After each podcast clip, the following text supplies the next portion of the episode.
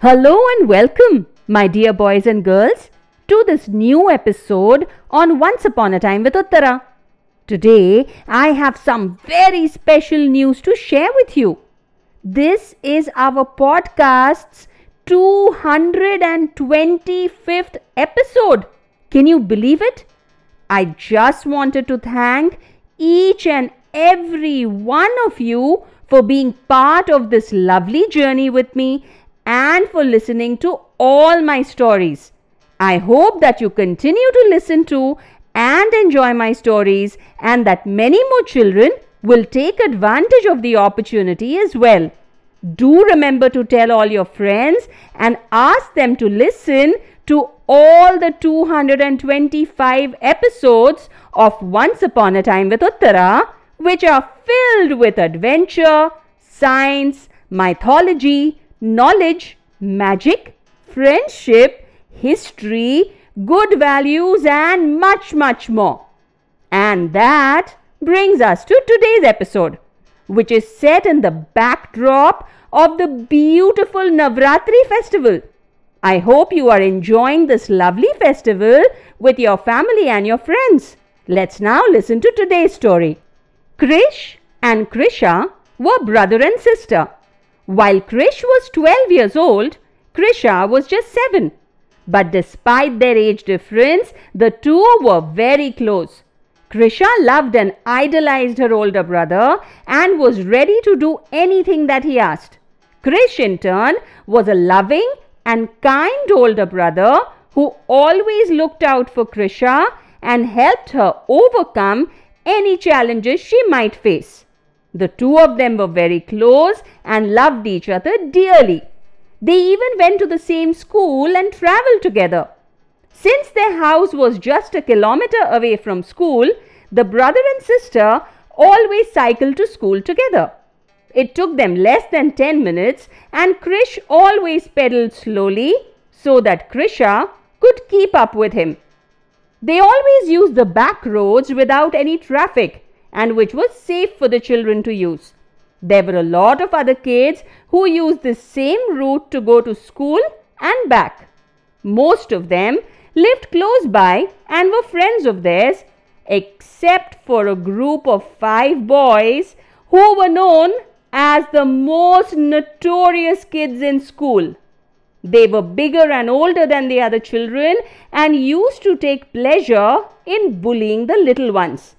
They were all in grade 11 and liked to take advantage of being bigger and stronger and called themselves the Fearsome Five. One afternoon, Krisha had to stay back in school to practice for a class play. She was playing the lead role and wanted to do it well. It was supposed to be staged to celebrate the festival of Navratri, which was almost about to start.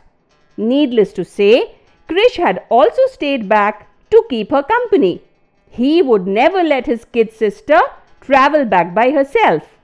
It was an overcast day and the sky had grown quite dark by the time the two of them pedaled back home. Krisha rode in front, followed by Krish right behind her. As they were crossing the most deserted stretch of the road on their way home, the front wheel of Krisha's bicycle suddenly plunged deep into a hole, throwing her off balance. The hole had been dug on purpose and covered by some leaves to hide it. They had given way when Krisha's weight had fallen upon them, pitching the young girl off her ride and making her land painfully on her knees and elbows on the road. Krish was right behind her and came to a stop immediately. He jumped off his bicycle, running to see if his sister was all right. Fortunately, Krisha wasn't hurt too badly, although her cycle was ruined. She had received it as a birthday gift just a few months ago and was quite disappointed. Krish was just consoling her when, without a warning, the fearsome five jumped out from behind a tree and ambushed the two children. They stomped on both Krish and Krisha's bicycles till the handles were bent and the wheels popped off. The brother and sister begged and requested them not to do it, but the fearsome five didn't listen at all. They were in a really destructive mood.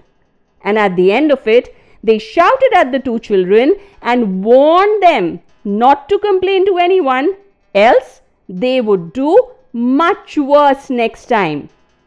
The two children walked home slowly, sad and dejected, dragging their damaged bicycles with them. They had both earned money doing chores and decided to get their cycles repaired without bothering their parents. All the while, the two of them kept discussing what would be the best way to teach the fearsome five a lesson. The two of them thought about it for the next few days without much success. But one afternoon, as Krish watched Krisha practice her role in the school play, he was struck by an idea. Krisha was dressed as Ma Kalratri, around whom the story was based. She wore a wig with long, straggly, and scary hair, blood red lipstick. She had colored her skin the color of ash and she held a fearsome weapon in her hand. She looked positively scary. And Krisha could also modulate her voice to make it sound deeper and louder. Krish smiled to himself as the idea in his head took shape. That night, he discussed it with his sister, and Krisha agreed enthusiastically. She couldn't think of a better way to teach the fearsome five a lesson. A few days later, as the fearsome five were loitering along the back roads after school, they were taken aback to see a six feet tall figure standing in their path. The figure was dressed in all black and carried a dangerous and fearsome looking weapon. Her tongue and lips were blood red, while her skin was ash colored, almost black, and her hair was long and matted and came down till her hips. There was smoke all around her, making her look even scarier and more mystical. The figure brandished her weapon at the boys and warned them to stop bullying other children.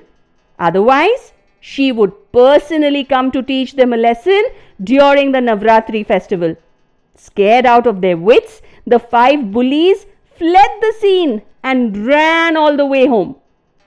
Over the next few days, the fearsome five couldn't stop talking about the huge monster who had ambushed them on the back road.